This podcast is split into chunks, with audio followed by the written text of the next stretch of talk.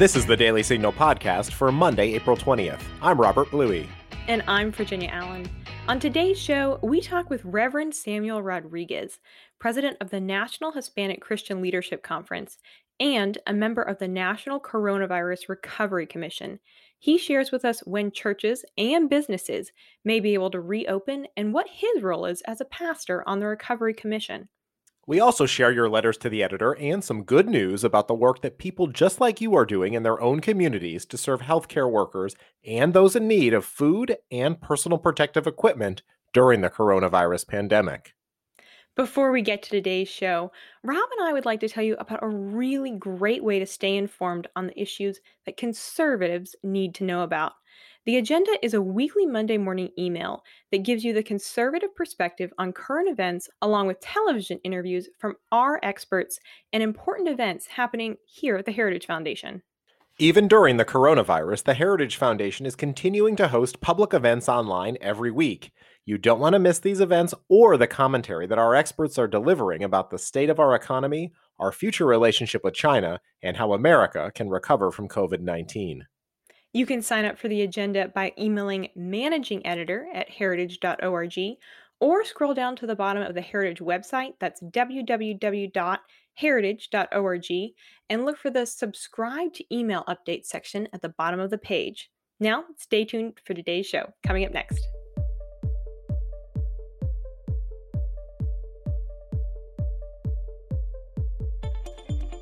I am joined by Reverend Samuel Rodriguez, president of the National Hispanic Christian Leadership Conference and a member of the National Coronavirus Recovery Commission. Sam, thanks so much for being here today. Thank you for having me. Now, the Heritage Foundation has just launched the National Coronavirus Recovery Commission, a commission created to strengthen the American economy and help Americans get back to work after the coronavirus. You are one of 17 people on this commission that's chaired by Heritage Foundation President Kay C. James and composed of leaders and experts in the field of government, public health, disaster response and relief, academia, education, business, and of course, the faith community. But in addition to being a pastor and president of the National Hispanic Christian Leadership Conference, you've also served as an advisor to President Trump on, on immigration issues in that area of immigration. So, how did you really first become involved in that field of public policy? It's been a long journey. It's been a lifelong uh, endeavor to a great degree. I began advising the Bush administration uh, on the invite of Karl Rove and others in the Bush administration regarding the issues of immigration back in 2006. Subsequently, uh, President Obama engaged me on the Fatherhood Task Force and likewise met with him on various occasions on immigration issues and religious liberty issues. And now with President Trump advising him on issues of life, religious liberty, and what I deem my categorization would be biblical justice issues that include prison reform, justice reform, and immigration. In your opinion, why do you think it's so important for faith leaders to be involved in that public policy space? Oh, indeed, because as faith leaders, and let me speak particularly on my my faith narrative, which is Christianity. Um, I, I take the cross as a symbolic characterization, or better yet, a symbolic manifestation of my faith ethos. It's both vertical and horizontal. The, the cross is both vertical and horizontal.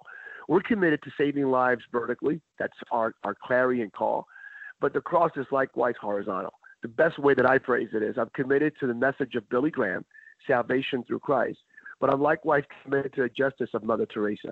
So it's both vertical and horizontal. And that's what compels us to address these issues.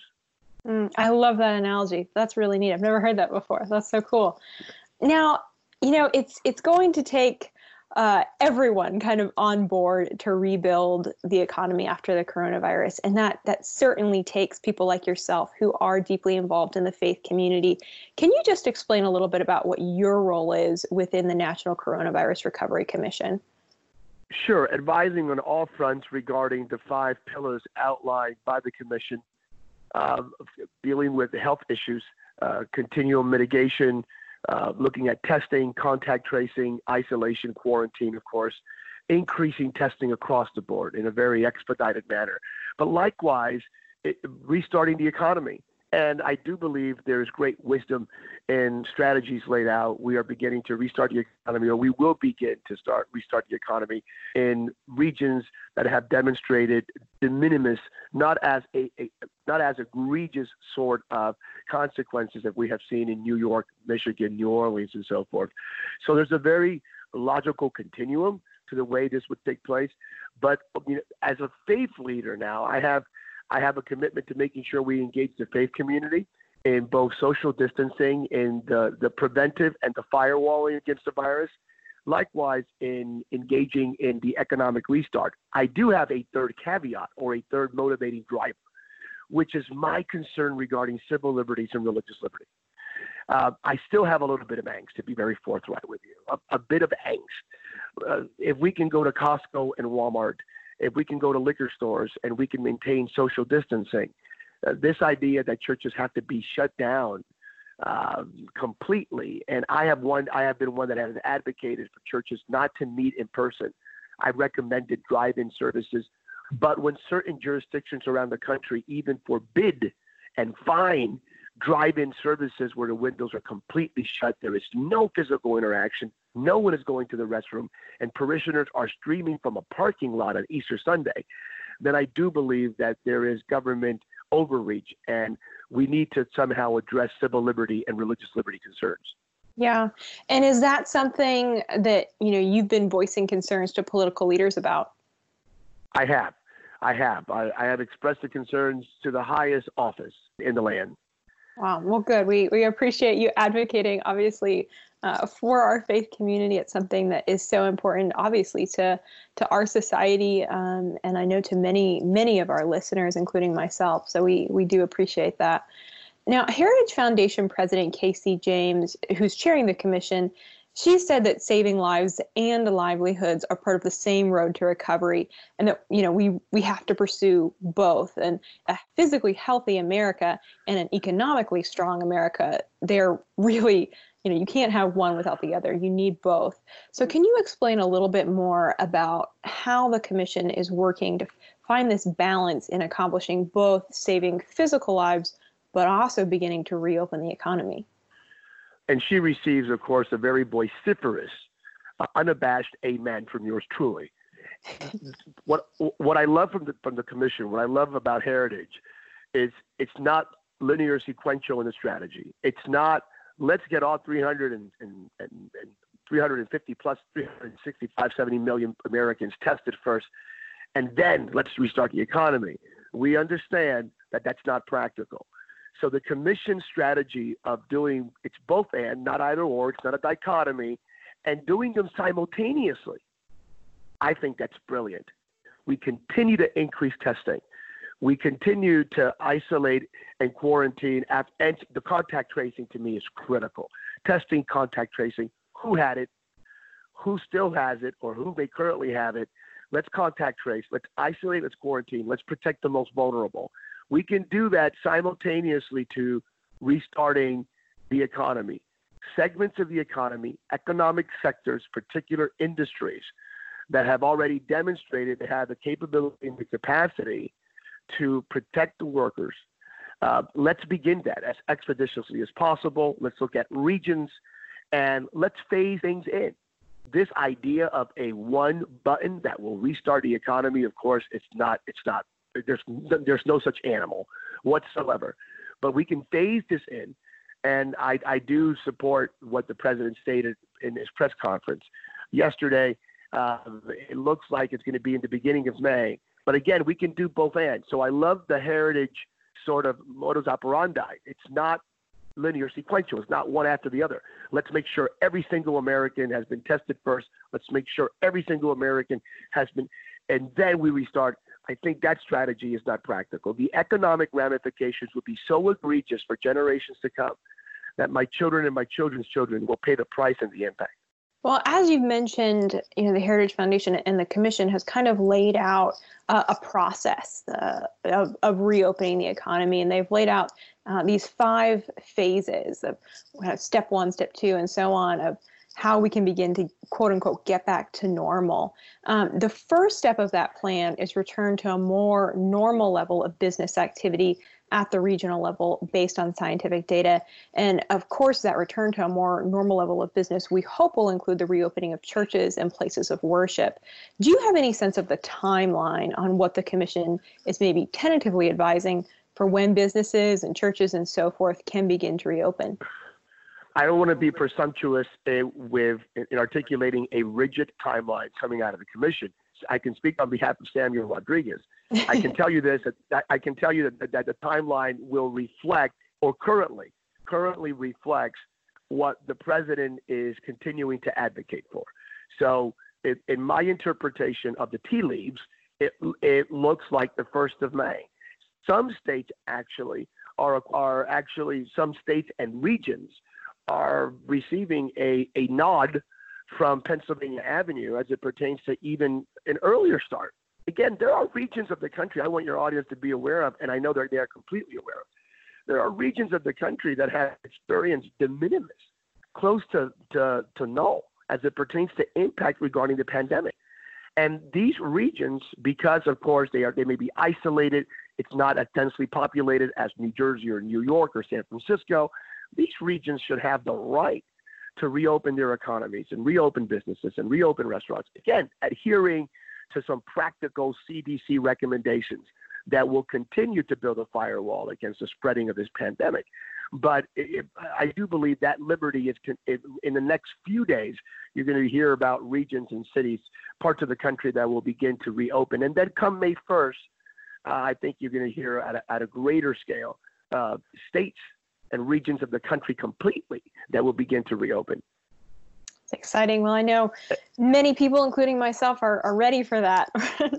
Excited yeah, for that let, day. Let, let, me interject if I can. There mm-hmm. will be some. There will be a glitch in the proverbial matrix. There will be some anxiety and there will be some conflict, some legal uh, confrontation. Let me explain. In the state of California, where I where um, I live in California, I abide in California the state of California, they have extended, the governor is extending, of course, uh, the stay at home uh, executive order and so forth. And we have, we never really experienced an apex by the grace of God.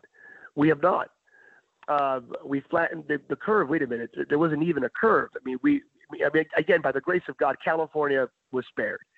Uh, but the, the, the, the stay at home stay or executive order now stands extended, right? What now the federal government is going to begin to unleash and and say, go ahead, let's do this following.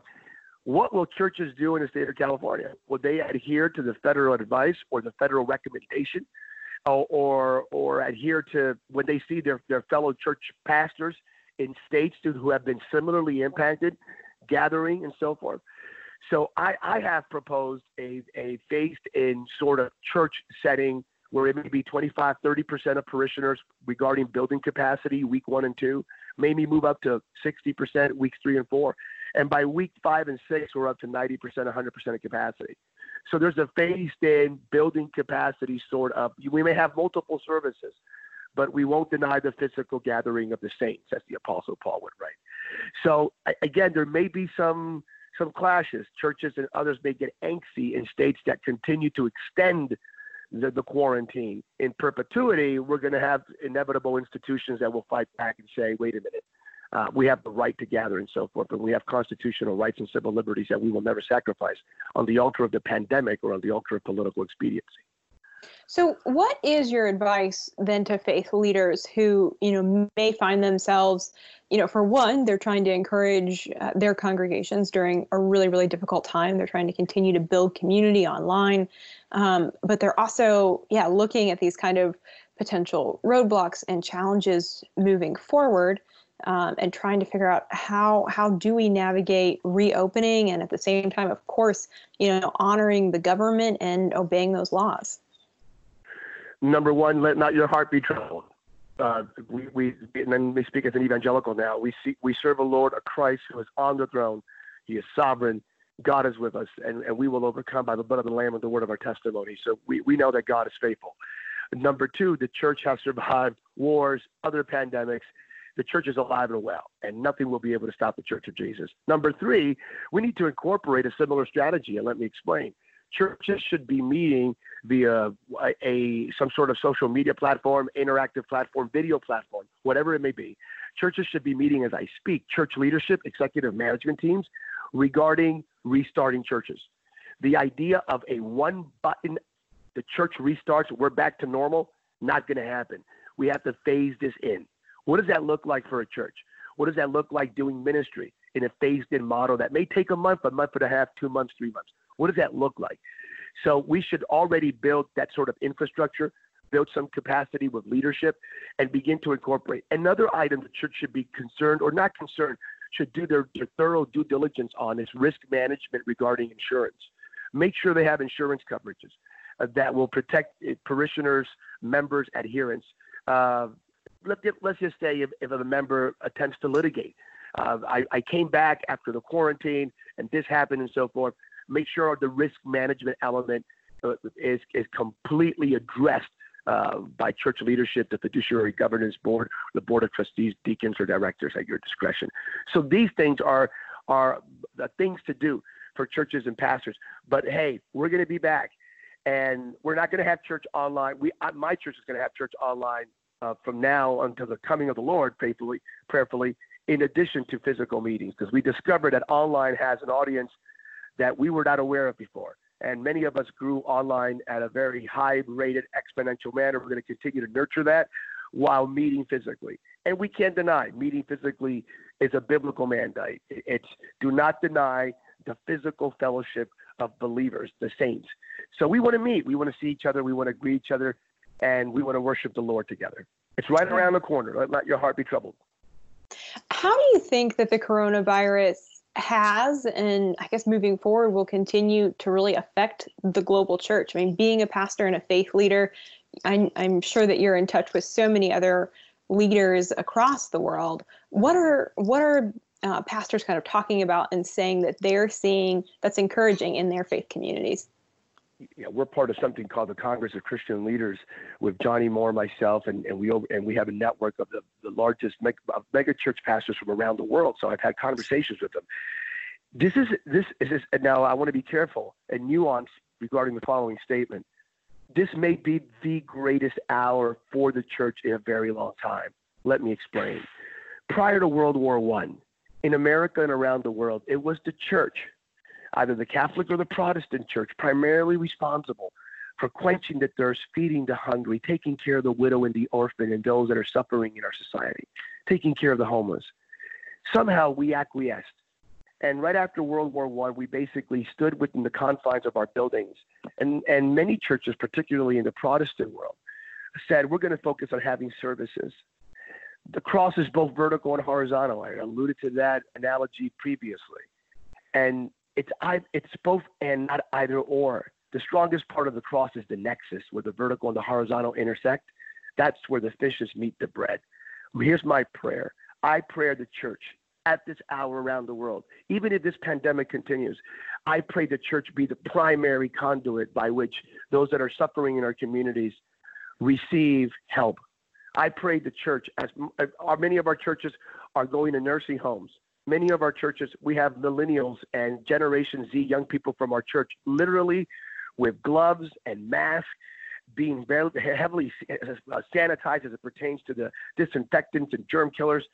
They are out there delivering food, putting it in the doorsteps um, it, with protective. It's amazing. Let's let's change the world. Let's take care of those that are suffering. So I do believe it may be the brightest hour, the greatest opportunity for a church to rise up and shine the light of Christ without ever sacrificing simultaneously the preaching of the gospel of Jesus. Yeah, oh, it's so good. I've been so encouraged. I think, you know, there's so much, uh, there's so much bad news out there, but I feel like right now more so than I've ever seen before is a lot of good news. And people are like you say they're stepping out they're they're yes. taking ownership of their community and they're really looking for opportunities for how to help and serve. And that's something that i hope that we'll see continue even after this pandemic passes. There's beauty in the midst of ashes and we are seeing that every single day in communities across america there and really around is. the world. It really is. Now how do you think that America is going to look different after all of this? I mean, people keep talking about a return to normal, but I mean, is is there going to be just a totally new normal? Do you think? Sam Rodriguez has issues with the idea that there is that there's a new normal. Uh, was there a new normal after 9/11? Yes, we I experienced that as a heavy traveler every single day I go to TSA. There is a new normal as it pertains to traveling post 9/11. Yes, there is a new normal. Uh, will there be a new normal after COVID-19? The idea that this pandemic has the power of redefining who we are as Americans and redefining the American experience. Uh, if there's anything that may be lost, and I don't think it will be, that may be lost is the handshake. The handshake. Um, so if, if there's anything that will be lost, that may be lost for a very long while, is the shaking of hands. But this idea of perpetual social distancing, it's not who we are as humanity. It's not, it's not who I am as who we are as Christians, but it's not as we are as humanity. We understand we have to do that now, but not in perpetuity. Uh, we were made, we are wired to interact. We are wired to demonstrate affirmation, validation, love, affection. Um, we are some of us are wired to hug. We're wired to pat on the back, uh, and some of us actually like to shake hands. Uh, again, there there is a new. We are now cognizant of the fact that these viruses can be transmitted uh, primarily through the shaking of hands, through through human interaction. But I do believe that we are going to be cleaning our hands more than ever before, at least in my generation. Uh, there's going to be constant washing of hands. There's going to be more vigilance, of course, in the short term. Hopefully, we won't have that, that memory span issue one year, two years, three years from now. So, will America be radically transformed? I, I think inevitably we're going to go back to what we understood as the old normal prior to COVID 19 with some embedded safety mechanisms and firewalls, both personally and culturally together as a community. But I hope and pray the pandemic doesn't radically transform who we are as Americans. I want to I want to watch my New York Yankees play the Red Sox. and and and I mean I'm I need to watch my Yankees play the Red Sox. And so my point is, yeah, it, I mean, we're going to go back to that. The idea of, of no mass gatherings, uh, or for now, for the next year, and now we're going to get a vaccine. The vaccine will be around, a worst case scenario, 18 months from now. Best case scenario, 12 months from now. We're going to have a vaccine. With that vaccine, we dealt with the COVID 19 pandemic. So let me answer your question in a very synoptical way because I just blew that objective. Here it is.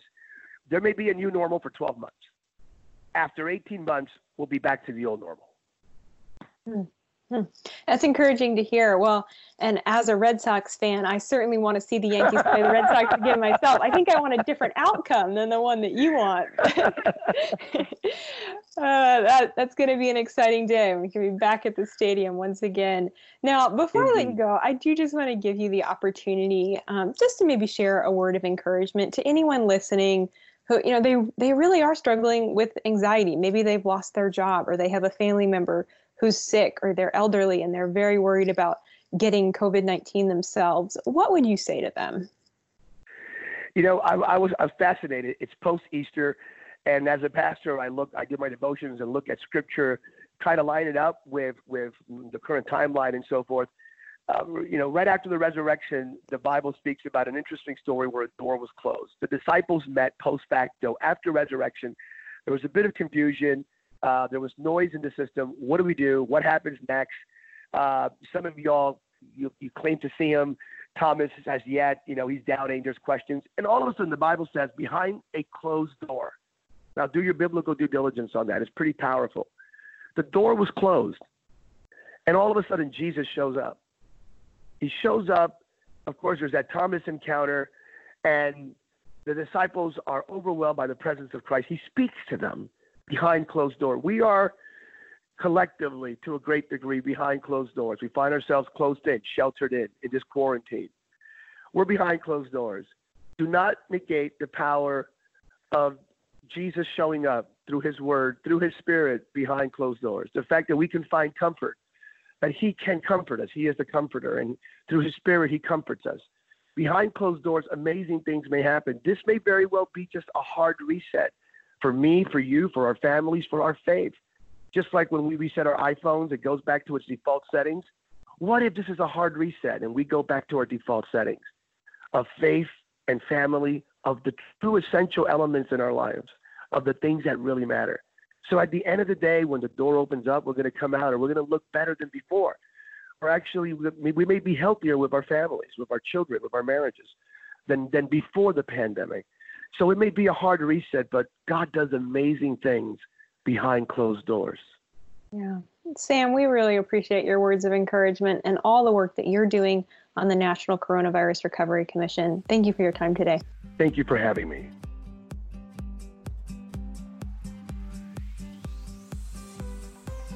At the Daily Signal, we want to make sure you and your family are receiving the most accurate information about the coronavirus.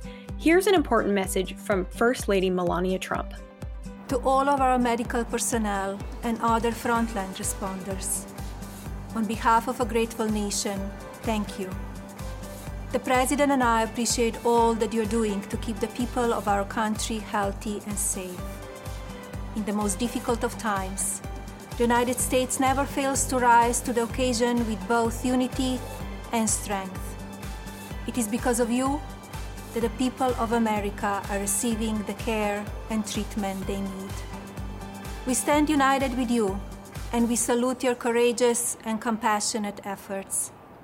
Our prayers are with all who are fighting this invisible enemy, COVID 19. Thanks for sending us your letters to the editor. Each Monday, we feature our favorites on this show and in the Daily Signals Morning Bell email newsletter. Virginia, who's up first? Joy Walton writes Dear Daily Signal, I just finished listening to Rachel Del Guidice's podcast interview with Elise Park, who not only is a personal friend of mine, but also one of the most gifted mental health counselors I've ever encountered. Thank you for allowing Elise Park to share her gift with the world. She has given me and so many others practical, peace giving recommendations. She's been a warrior fighting in particular for those in the healthcare community. She's not only a listening ear, but someone who truly has given us tools for anxiety provoking situations. Thank you for recognizing an issue that is so prevalent right now and for allowing Elise Park's calming voice to speak. And in response to Adam Michel's commentary piece, sending more money to states could make their budget problems worse, Wes writes to us Sadly, money doesn't grow on trees. I think we all know that, yet the government throws it around like it did. Milton Friedman used to say that when the government prints money and raises taxes, it causes inflation. Yet, despite the evidence that he's right, our politicians keep driving us off a cliff with out of control spending and unpayable debt. Spending money isn't going to solve our economic problems, it only adds to them. Your letter could be featured on next week's show, so send us an email at letters at dailysignal.com. Virginia, you have a good news story to share with us today. Over to you. Thanks so much, Rob. Well, you know, I'm really excited uh, to not only share some good news today, but also a way that we can all be a part of sharing good news throughout the week and during this time when, you know, there is a plenty of bad news to look at, but fortunately, there's also a lot of good news. So, our friends over at Heritage Action for America asked their Sentinels to send stories or photos of some of the ways they are serving their communities during COVID 19. And the good news has just been flowing in. So, I want to share some of those stories with you all today. A father and son named Darren and Dalton Ludke are using 3D printing to create face shields and masks for emergency personnel in their county of Cherokee, Georgia. And in Austin, Texas, a teen named Ian McKenna is an avid gardener. And he's not only been delivering fresh produce to those in need during COVID 19, but he's also been sending them seeds so that they can start planting and growing gardens of their own. In a tweet, McKenna said, Proud to provide for my classmates and strangers in this time of need. A woman named Bethany Mandel started a GoFundMe called Kosher 19 to deliver kosher meals to healthcare workers during the pandemic. She's raised over $47,000 in her mission to feed over 5,000 nurses, doctors, and other healthcare professionals. It's just, wow, it's amazing. These are only three of the stories that our friends at Heritage Action have, have received. And if you want to be involved in sending them your own good news stories or just want to see a way to follow all these stories that are coming in, you can check out their Twitter page. That's at heritage underscore action. Or you can visit uh, their site where they explain how to go about sending in stories. Visit heritageaction.com slash care. And you can start sharing good news and reading more good news today. Virginia, thanks so much for sharing that story. We're going to leave it there for today. The Daily Signal podcast can be found on the Ricochet Audio Network, and all of our shows can be found at dailysignal.com slash podcasts. You can also subscribe on Apple Podcasts, Google Play, or your favorite podcast app. And be sure to listen every weekday by adding the Daily Signal podcast as part of your Alexa flash briefing. If you like what you hear, please leave us a review and a five star rating. It means a lot to us and helps us spread the word to even more listeners. Be sure to follow us on Twitter at Daily Signal and Facebook.com slash The Daily Signal News. Be safe and stay healthy. We hope you have a great week. The Daily Signal podcast is brought to you by more than half a million members of the Heritage Foundation. It is executive produced by Rob Bluey and Virginia Allen. Sound design by Lauren Evans, Thalia Rampersad, Mark Geiney, and John Popp. For more information, visit dailysignal.com.